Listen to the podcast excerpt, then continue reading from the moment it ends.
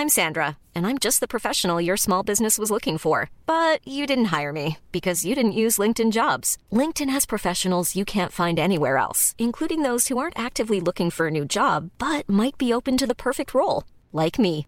In a given month, over 70% of LinkedIn users don't visit other leading job sites. So if you're not looking on LinkedIn, you'll miss out on great candidates like Sandra. Start hiring professionals like a professional. Post your free job on linkedin.com/people today.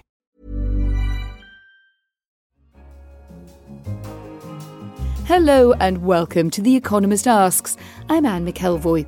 The job of a parent in most rich countries used to be fairly straightforward to keep their child housed and healthy and secure them enough education to become independent as soon as possible. Well, no longer. Parents on both sides of the Atlantic are spending more time and money than ever on something called parenting. The word has only existed since the 1950s, but it now resembles an increasingly competitive sport. Parents are shuttling offspring between a mind boggling range of extracurricular activities. They're trying to mould their children into near perfect adult humans, a dead cert to attain personal and professional success. But is it working? And is it worth it? So this week we're asking how pushy should parents be? I'm joined in the studio by Barbara Beck, the author of this week's special report on the changing nature of childhood. Welcome, Barbara. Thank you. And on the line from Washington, D.C., is Ryan Avent, our free exchange columnist, who's been looking into the economics of parenting. Hello there, Ryan. Hello, Anne. So let's start with how childhood has changed. Barbara, since you were young, what would be the differences that you observe yourself? Yes, it's not just since I was young, but from all the contacts I've had, all the conversations I've had, it's for anybody under 30. Childhood used to be a very different proposition from what it is now.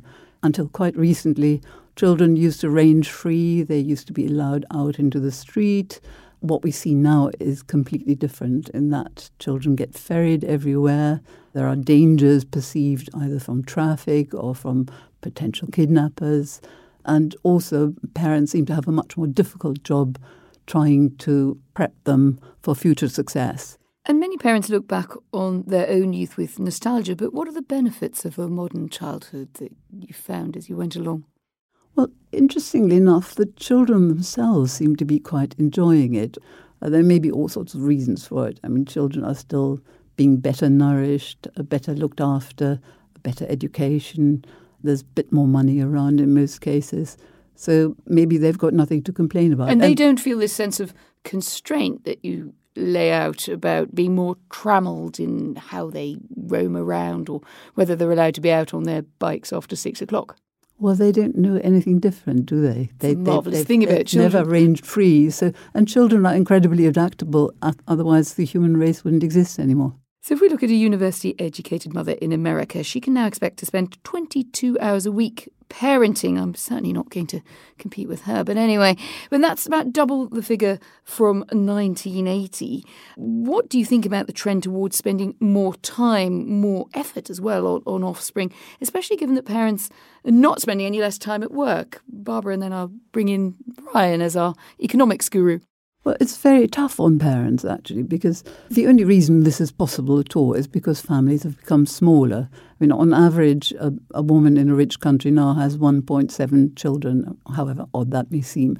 In other words, it's not even two, it's not even enough to replace the pair that produced the children. So it is possible to lavish a lot more time and effort on what few or single children there are, and that is what's happening. So, although women now typically go out to work, and particularly uh, educated, middle class, professional women probably work very hard at quite important jobs, they also take it upon themselves to work in the second job of promoting their children. And this is happening in most rich countries, not so much in the Scandinavian countries, I, I found, but it, it certainly happens in Britain, it happens in America, and I found very much in, it happens in China. I also went to South Korea, and it's it's tremendous there. Yes. Ryan, active economics writer, active dad. We're talking there about mothers, but does the same go for fathers? Can you unpack that a bit for us from your work? Certainly. Well, as you've said, the time spent by mothers on parenting has almost doubled, you know, over the past few decades. The time spent by fathers has also gone up quite a lot, but remains uh, substantially behind that spent by mothers. So the dads are more involved, still leaving more of the tasks to women. But it, it's really the phenomenon of increased time spent with children is really interesting given what we've seen on the working side. Richer families, especially, are working considerably longer hours than they were 30 years ago. And you, you might have thought that the extra money they're earning from that would be um, used to pay for, for nannies and all sorts of other people to take care of the children. But instead, they're managing to find even more time to devote to the little ones. And is that simply that they work longer days, or is it possible that we're doing two things at once much more. And I'm now going to just bring in a bit of personal anecdotage there. I mean, having worked all through having three children as a political journalist out and about, you know, election campaigns when they were a week old, I think what I did was I, I just did two things at once, possibly uh, making sure that neither of them was done absolutely correctly, but, but, I did it. Is that a trend or is that just a disposition of certain kinds uh, of driven parent or driven professional? No, I think that's certainly going on. I mean, people are, are much more connected now than they used to be. They have their phones with them all the time. So you can, you know, be spending time working on homework with your child uh, and at the same time sending emails back to the office. Uh, you know, if you live in sort of a posh neighborhood filled with professionals, you might be on the sidelines at your child's sporting practice uh, and at the same time networking with your neighbors who also happen to be, you know, in your line of work. So I think there's a lot of kind of double duty there. But I also or think... indeed sitting on your mobile phone in the playground, which is something that one notices in other people often faintly disapprovingly yes. and then realizes. of course, you I'm sure you've never been there, Ryan. Oh, never, no. What about those differences between countries, Barbara Beck? You're German by background. You're working out of London, and you've been looking at rich world countries and China. When you say there's a trend across the world, perhaps with the, the Scandis being a, a bit a bit aside, do they do the parenting or even the pushy parenting in different ways? I don't think it's all that different, although I think in, in Southeast Asia there's probably more emphasis on academic achievement.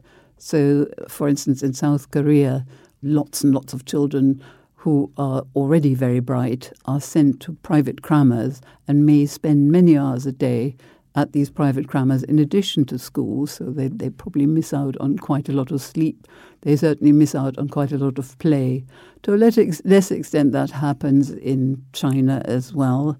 In America, I think there's perhaps more emphasis on the child having fun and receiving a certain social polish, interfacing with other children, acquiring different skills, perhaps more sport. So there's more emphasis on the child actually enjoying that. But the background is always the same. I mean, everywhere around the world, the emphasis now on education. In America, if you don't have a college degree, you are nowhere. You're not going to get any decent sort of job. And I think the same sort of thinking is available in Southeast Asia. If you don't pass the all important Gaokao in China, for instance, the entrance exam for university, you can forget it. So that is what all these parents are beginning to bear in mind quite early on, even when children are at primary school or even at preschool. Uh, you want to get the child into the right preschool so that it's prepared for the right primary school and so on until you get into university and you get a good degree and then you get a decent job. You're on an escalator, really, aren't you, from your baby grow years? Ryan, are we reading the economics of this right? Is that rewarded, as Barbara suggests parents if they're well educated themselves, get very into the idea that the education is this great ladder of social mobility and success for their children. But might we be wrong? No, I, I, think Barbara has it right. I think one thing we've seen over the past 30 to 40 years is a huge increase in the return to a college degree or to an advanced degree. Meanwhile, people with lower levels of education have seen their income stagnate. And so it's become much more important to get that higher education. At the same time, admission into the top schools has become much, much more competitive. So around the time I was applying to go to college back in the 1990s, Ivy League schools uh, in America would admit a quarter or more of applicants.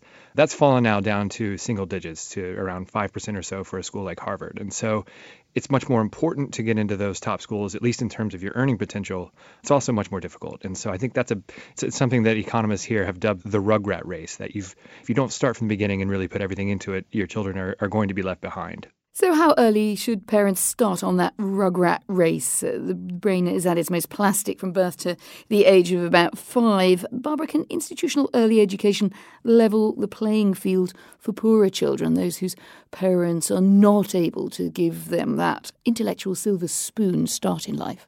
To some extent, I think it can, and I think it should, because one of the problems about this very competitive, very intensive parenting is that it opens up a gap between the already privileged and the less privileged groups. And if you don't have very much money, you probably can't do all the kinds of things that well off parents can do for their children, and you rely more on institutional care. And I think a lot of governments have now realized that and are opening up earlier childcare and appropriate sort of preschooling for children in, in order to make up for the sort of things that children in less advantaged backgrounds don't get. I mean, middle class parents will talk to their children from an early age. They will take them into interesting environments. They will have uh, meals with them and chat about things. You know, these sort of things are less readily available in less advantaged families because the parents simply don't have time. They don't have money for the kinds of excursions. So it's very important to make up these differences. And it is interesting to find that in most countries, a larger portion of the age group from about three to school beginning are now in early education, and it does make a difference. In America, particularly, there are plenty of examples to show that that investment pays off. I know you, you cite, Barbara, the Nobel Prize winning economist James Heckman, who argues that it does make a difference. But, Ryan, what do we know about how that works out over time? It could be, of course, that there's a cognitive bias that guilty liberals just like this kind of thing anyway. I mean, they would do it whether it worked or not, because it also covers their own moral choices. Do we know enough about what comes out at the other end of that kind of intervention? Well, we don't know enough. I mean, I think there uh, the the evidence that we're gathering is is improving, um, but it's hard to extrapolate out from sort of small scale programs and then programs tried at state level. The characteristics vary state by state, and so it can be tricky to draw broad lessons. But I think it, it does seem clear, as Barbara said, that there are big advantages enjoyed by privileged children just based on the interactions they get with their parents that more disadvantaged children don't necessarily get, and it does seem that there is is a return to young children from state interventions. I think one thing that's interesting is that it's not always something that's going to show up in terms of test scores that you see in terms of academics. Early interventions, the effects sometimes fade away. But in terms of social factors, like the ability to be disciplined, to plan things over a longer run, to interact with others, to avoid bad behavior, those sorts of things seem to persist a bit longer. How much do we think pushy parenting can harm as well as do good? Some people make the link between high dependence on parents and increased anxiety or a lack of grit. And I think that can often lead, Barbara, to a kind of double guilt on the parents. I wake up some mornings thinking I must chase my children's college applications, and other mornings thinking it really should be down to them. Does the evidence tell me whether I should be more laid back or more pushy? Well, on the whole, the evidence shows that these pushy parent techniques seem to work, that the child will have better academic results it will get further in life. It will have the social polish that is required for the top jobs. So I think that the parents are probably quite justified in pursuing these. You also need to remember that it's a competitive game in that most parents compare themselves with other parents. They know parents like them and they see that everybody's doing it. And even if their children are bright and doing quite well, they think that because the game is so competitive, they have to get their children to do more. So nobody can really drop out of this race. And um, as we were saying earlier, the children themselves seem reasonably happy about it. I mean, I've heard one or two anecdotes of particularly students in South Korea who were so pushed and pushed that when they finally got their university degrees, they said, Right, I'm not going to do anything else. I'm going to go home and stay with my parents and play lots of video games and not get a job. Thank you very much. I've done it, basically. Mm-hmm. I've, I've, I've, done, I've my, done my bit. bit of achieving. I'm not going to do any more. Many of us parents will have our head in our hands at that thought. Ryan, do you recognise that picture of pushy parenting also being a bit tough on parents psychologically, something we don't tend to measure so much. But as we talk about mental health much more, much more openly, mental health in the workplace, mental health in families, and, and addressing it, are we in danger of driving ourselves into a bit of a trap? Well, I think we certainly are. A lot of this is, as Barbara says, motivated by an almost constant sense of guilt that you're not doing enough relative to everyone else. And no one wants to feel that they've let their, their child down. And so there's that sort of constant anxiety that a lot of parents feel. Uh, and then there's also just the sort of, you know, there are only so many hours in a day. And uh, it would be nice to to take some time as a parent working on their own happiness and fulfillment and mental health. Not that interacting with children isn't rewarding, in, in many cases it is, but you can easily work yourself too much. And so I think that there are mental health costs in that sense. I also probably feel a little more ambivalent about the effects on, on the children over the long run. I suspect the children don't mind it so much uh, when they're young. But I, I worry that this sort of parenting teaches kids that life is a race and it's one that can be won. And of course, life isn't. And you sort of eventually have to find your own sense of happiness and self satisfaction. And it's really hard to do that when you're always trying to beat your competition to this achievement or that achievement. Uh, you brought up small children, Ryan, in Europe when you were based in London, and now you're back in the States. Do you notice different aspirations, different levels of paranoia, different angsts? Uh, you know, there are different flavors of ambition and uh, and worry and anxiety. I, I, think probably there is a, a, sort of a correlation between the bigger and, and richer a city and, and how much parents obsess about this. And so I would I would say that Londoners maybe are a bit crazier uh, with their children than people here in Washington but really it's quite similar. I mean, everyone is obsessed about their future prospects, about developing all aspects of their children so they can have the perfect college application and across the rich world, and particularly in the big cities where elite professionals gather and, and where kind of salaries have been soaring. And we see these trends, and I'm not sure that I see it going away. That's interesting. I, I, think we need to have someone around who is pushier than us. And I think one of the reasons people love those stories, if they're Europeans, they go to America and find people queuing up outside some preschool, is that they can go back and feel that they're being reasonably relaxed themselves. Barbara, how obligatory, if you like, is a certain level of pushiness now becoming? How much is the law underwriting the kind of trend that you've been exploring in this report. I think that Utah recently passed a free range parenting law protecting parents who let their children play unaccompanied. There's good libertarian red meat for you. Well, that's a very interesting point. I, have actually seen uh, the opposite sorts of reports where parents have been prosecuted for letting their children play unsupervised. Yes, I was more familiar it, it, with that. It used to be absolutely standard. You know, the child of 10 perhaps could play in the park by itself with its mates. But I've seen reports in the States, particularly of people getting warnings or, or even potential jail sentences for uh, allowing their kids to roam around like that. So it, it's quite a difficult situation for a parent. But I've seen some opinions from sort of academics who, who know quite a lot about the subject who say that actually, you know, all this pushiness will make a difference at the margin, but these children that are being pushed so much are already quite privileged and they will probably do perfectly well. What they're losing in this process is that um, they, they can let their imaginations run free when they don't get pushed every second of the day. And that is missing a little bit. And there's even been some suggestion I've seen that this phenomenon of snowflakes, of students at university who are terribly sensitive to any adverse opinion, something that they don't agree with, that is perhaps a corollary of this very intensive parenting, which also means that the parents are cocooning the children while this is going on to ensure that they will um, have as good an academic result as they possibly can. They will take everything else off them, and that cocooning is actually quite bad for them. So children would be less resilient as a result of that. We always get a lively response from our audience when the word snowflake is used on these podcasts. Some people feel very, very strongly that it doesn't describe them. So you can you can let us know whether you identify there with, with what Barbara observes.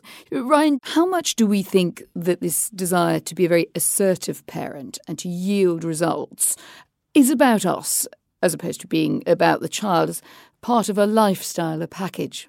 Well, it's an interesting question, and I, I, think it probably is playing a pretty big role there. Professional adults now are quite quite aware of the image they present to society. You know, they want their their cabinets to have the right distressed wood, and they want to have the right car parked out front and they want to be able to put all of this on Instagram and and to some extent a high achieving child fits that bill. You know, when you sit down for for tea or or whatever with your friends, you want to be able to say, "Oh, well, my 6-year-old has just finished her second novel and my my 4-year-old has built a robot." And then someone else will try to top that. And so I think that we like to tell ourselves we're doing this completely selflessly.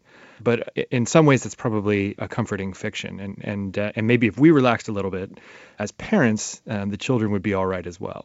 I think you're right. And I think the flip side of that is if you've ever had one of those calls or emails where you then have to turn up at school and account for the fact that Junior didn't turn in his tests on time or hasn't been doing what he should, you, it, it's very hard to sort of get away from the sense that it's a bit of a judgment on you and that it's something about you as opposed to being about the well-being of, of someone else. And that might be one reason why the tide is beginning to turn away from hot housing, at least academically, for some wealthy families, with a, a, bit of a spike upwards in the choice of alternative education. I think Jeff Bezos in September announced 2 billion for Montessori-inspired free preschooling for low-income families.